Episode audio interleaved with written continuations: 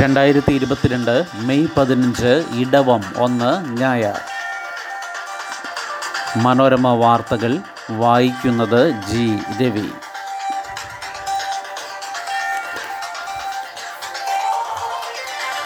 ഉക്രൈനെ വളഞ്ഞു വെച്ച് റഷ്യയുടെ ഗോതമ്പ് യുദ്ധം. ഭക്ഷ്യധാന്യ കയറ്റുമതി തടസ്സം തുടർന്നാൽ ആഗോള ഭക്ഷ്യക്ഷാമമാകുമെന്ന് ജി സെവൻ ഉച്ചകോടി. ഹർക്കീവിൽ നിന്ന് റഷ്യൻ സേന പിന്മാറ്റം. യുക്രൈന് ആയുധങ്ങൾ നൽകുന്നത് തുടരാനും റഷ്യക്കെതിരായ സാമ്പത്തിക ഉപരോധങ്ങൾ കർശനമാക്കാനും ജി സെവൻ രാജ്യങ്ങൾ തീരുമാനിച്ചു. ഉക്രൈനിൽ നിന്നുള്ള ഭക്ഷ്യധാന്യ കയറ്റുമതി തടസ്സം തുടർന്നാൽ ആഗോള ഭക്ഷ്യക്ഷമം ആസന്നമാണെന്നും Britain Canada Germany Italy Japan U European Union വിദേശകാര്യമന്ത്രിമാരുടെ ത്രിദിന സമ്മേളനം മുന്നറിയിപ്പ് നൽകി. ധാന്യ കയറ്റുമതി തടഞ്ഞുകൊണ്ട് റഷ്യ നടത്തുന്നത് ഗോതമ്പ് യുദ്ധമാണെന്നും ജി സെവൻ ആരോപിച്ചു. ധാന്യ കയറ്റുമതി ഉടൻ പുനരാരംഭിക്കാൻ വഴി കണ്ടെത്തുന്നില്ലെങ്കിൽ ആഫ്രിക്കയിലും മധ്യപൂർവദേശത്തും വരും മാസങ്ങളിൽ കടുത്ത ഭക്ഷ്യക്ഷാമമുണ്ടാകും. അടുത്ത വിളവെടുപ്പിന് മുൻപേ കെട്ടിക്കിടക്കുന്ന ധാന്യശേഖരം പുറത്തെത്തിക്കാനുള്ള നടപടികൾക്ക് ഉടൻ രൂപം നൽകുമെന്ന് ജി യോഗം വ്യക്തമാക്കി. ആവശ്യമായ കാലത്തോളം ഉക്രൈനുള്ള ആയുധ വിതരണം തുടരുമെന്ന് വ്യക്തമാക്കിയ യോഗം റഷ്യയെ പിന്തുണയ്ക്കരുതെന്ന് ചൈനയോട് അഭ്യർത്ഥിച്ചു. എന്നാൽ റഷ്യൻ ഇന്ധന ഇറക്കുമതി വിലക്കാനുള്ള ശുപാർശയ്ക്ക് യൂറോപ്യൻ യൂണിയനിൽ പൊതു പിന്തുണ കിട്ടിയില്ല. ഹംഗറിയുടെ എതിർപ്പ് മൂലമാണ് ഇത്.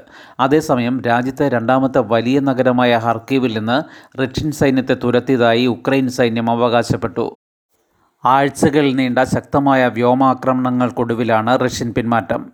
ഡോൺബാസ് അടക്കം വിവിധ മേഖലകളിൽ നൂറ് ഉക്രൈൻ സൈനികരെ വധിച്ചതായി റഷ്യ അവകാശപ്പെട്ടു. റഷ്യയുടെ നിയന്ത്രണത്തിലുള്ള മരിയുപോളിൽ കുടുങ്ങിയ നൂറുകണക്കിന് മുറിവേറ്റ സൈനികരെ മോചിപ്പിക്കാൻ ചർച്ചകൾ തുടരുന്നതായി ഉക്രൈൻ പ്രസിഡന്റ് വോളോഡിമിർ സെലൻസ്കി അറിയിച്ചു.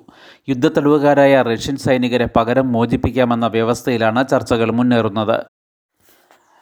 ഇന്നും നാളെയും അതിശക്ത മഴയ്ക്ക് സാധ്യത ഇന്ന് ആറും നാളെ ഏഴും ജില്ലകളിൽ ഓറഞ്ച് അലർട്ട്. സംസ്ഥാനത്ത് ഇന്നും നാളെയും അതിശക്തമായ മഴയ്ക്ക് സാധ്യതയുണ്ടെന്ന് കേന്ദ്ര കാലാവസ്ഥാ നിരീക്ഷണ കേന്ദ്രം അറിയിച്ചു. കൊല്ലം പത്തനംതിട്ട കോട്ടയം ആലപ്പുഴ എറണാകുളം ഇടുക്കി ജില്ലകളിൽ ഇന്നും നാളെയും ഓറഞ്ച് അലർട്ട് പ്രഖ്യാപിച്ചു. നാളെ തിരുവനന്തപുരം ജില്ലയിലും ഓറഞ്ച് അലർട്ടുണ്ട് ഈ ജില്ലകളിൽ ഇരുപത്തിനാല് മണിക്കൂറിൽ നൂറ്റി പതിനഞ്ച് പോയിന്റ് ആറ് മില്ലിമീറ്റർ മുതൽ ഇരുന്നൂറ്റി നാല് പോയിന്റ് നാല് മില്ലിമീറ്റർ വരെ മഴയ്ക്ക് സാധ്യതയുണ്ട്.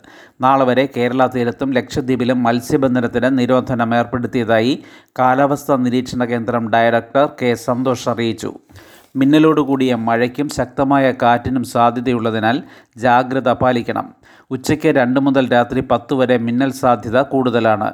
മലയോര മേഖലയിലേക്കുള്ള രാത്രി സഞ്ചാരം ഒഴിവാക്കണം. ഇരുപത്തിനാല് മണിക്കൂറും പ്രവർത്തിക്കുന്ന താലൂക്ക് കൺട്രോൾ റൂമുകൾ ആരംഭിക്കാൻ റവന്യൂ വകുപ്പിന് നിർദ്ദേശം ലഭിച്ചു.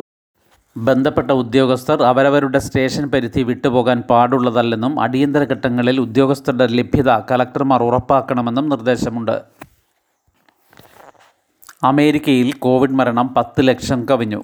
കോവിഡ് മൂലം അമേരിക്കയിൽ ആകെ മരണം പത്ത് ലക്ഷം കവിഞ്ഞു. രണ്ടു വർഷത്തിനിടെ പത്ത് ലക്ഷത്തി ഇരുപത്തി ആറായിരത്തി അഞ്ഞൂറ്റി ഇരുപത്തിയേഴ് മരണം ലോകത്ത് ഔദ്യോഗികമായി സ്ഥിരീകരിച്ച ഏറ്റവും ഉയർന്ന കോവിഡ് മരണസംഖ്യയാണ് ഇത്.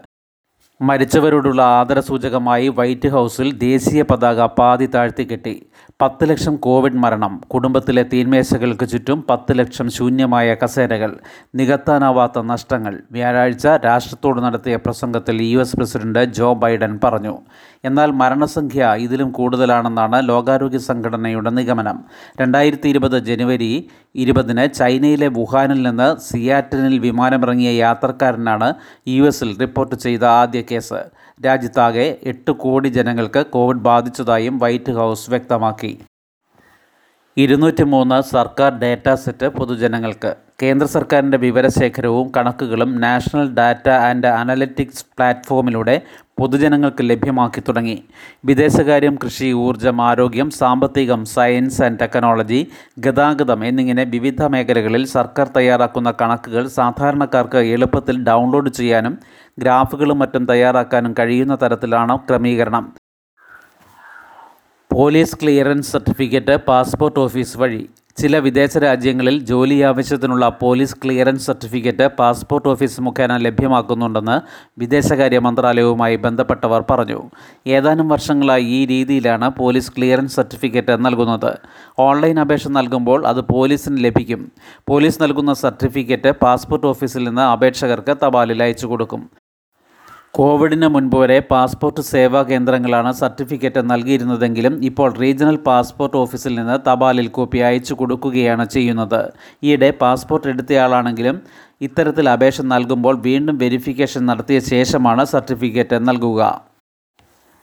അൻപത് ജീവനക്കാരുള്ള വ്യാപാര സ്ഥാപനങ്ങളിൽ സൗജന്യ ശിശു പരിപാലന കേന്ദ്രം വേണം. കേരള വ്യാപാര വാണിജ്യ സ്ഥാപന ചട്ടം ഭേദഗതി ചെയ്ത് സർക്കാർ.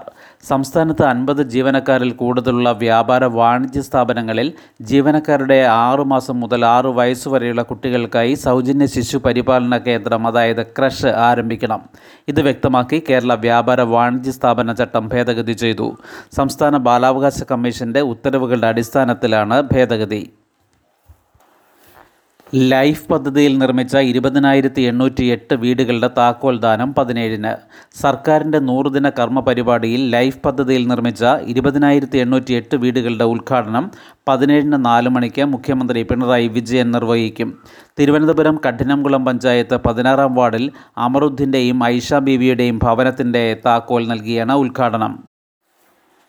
കുടുംബശ്രീക്ക് ഇരുപത്തിയഞ്ച് വയസ്സ് ആഘോഷം പതിനേഴ് മുതൽ.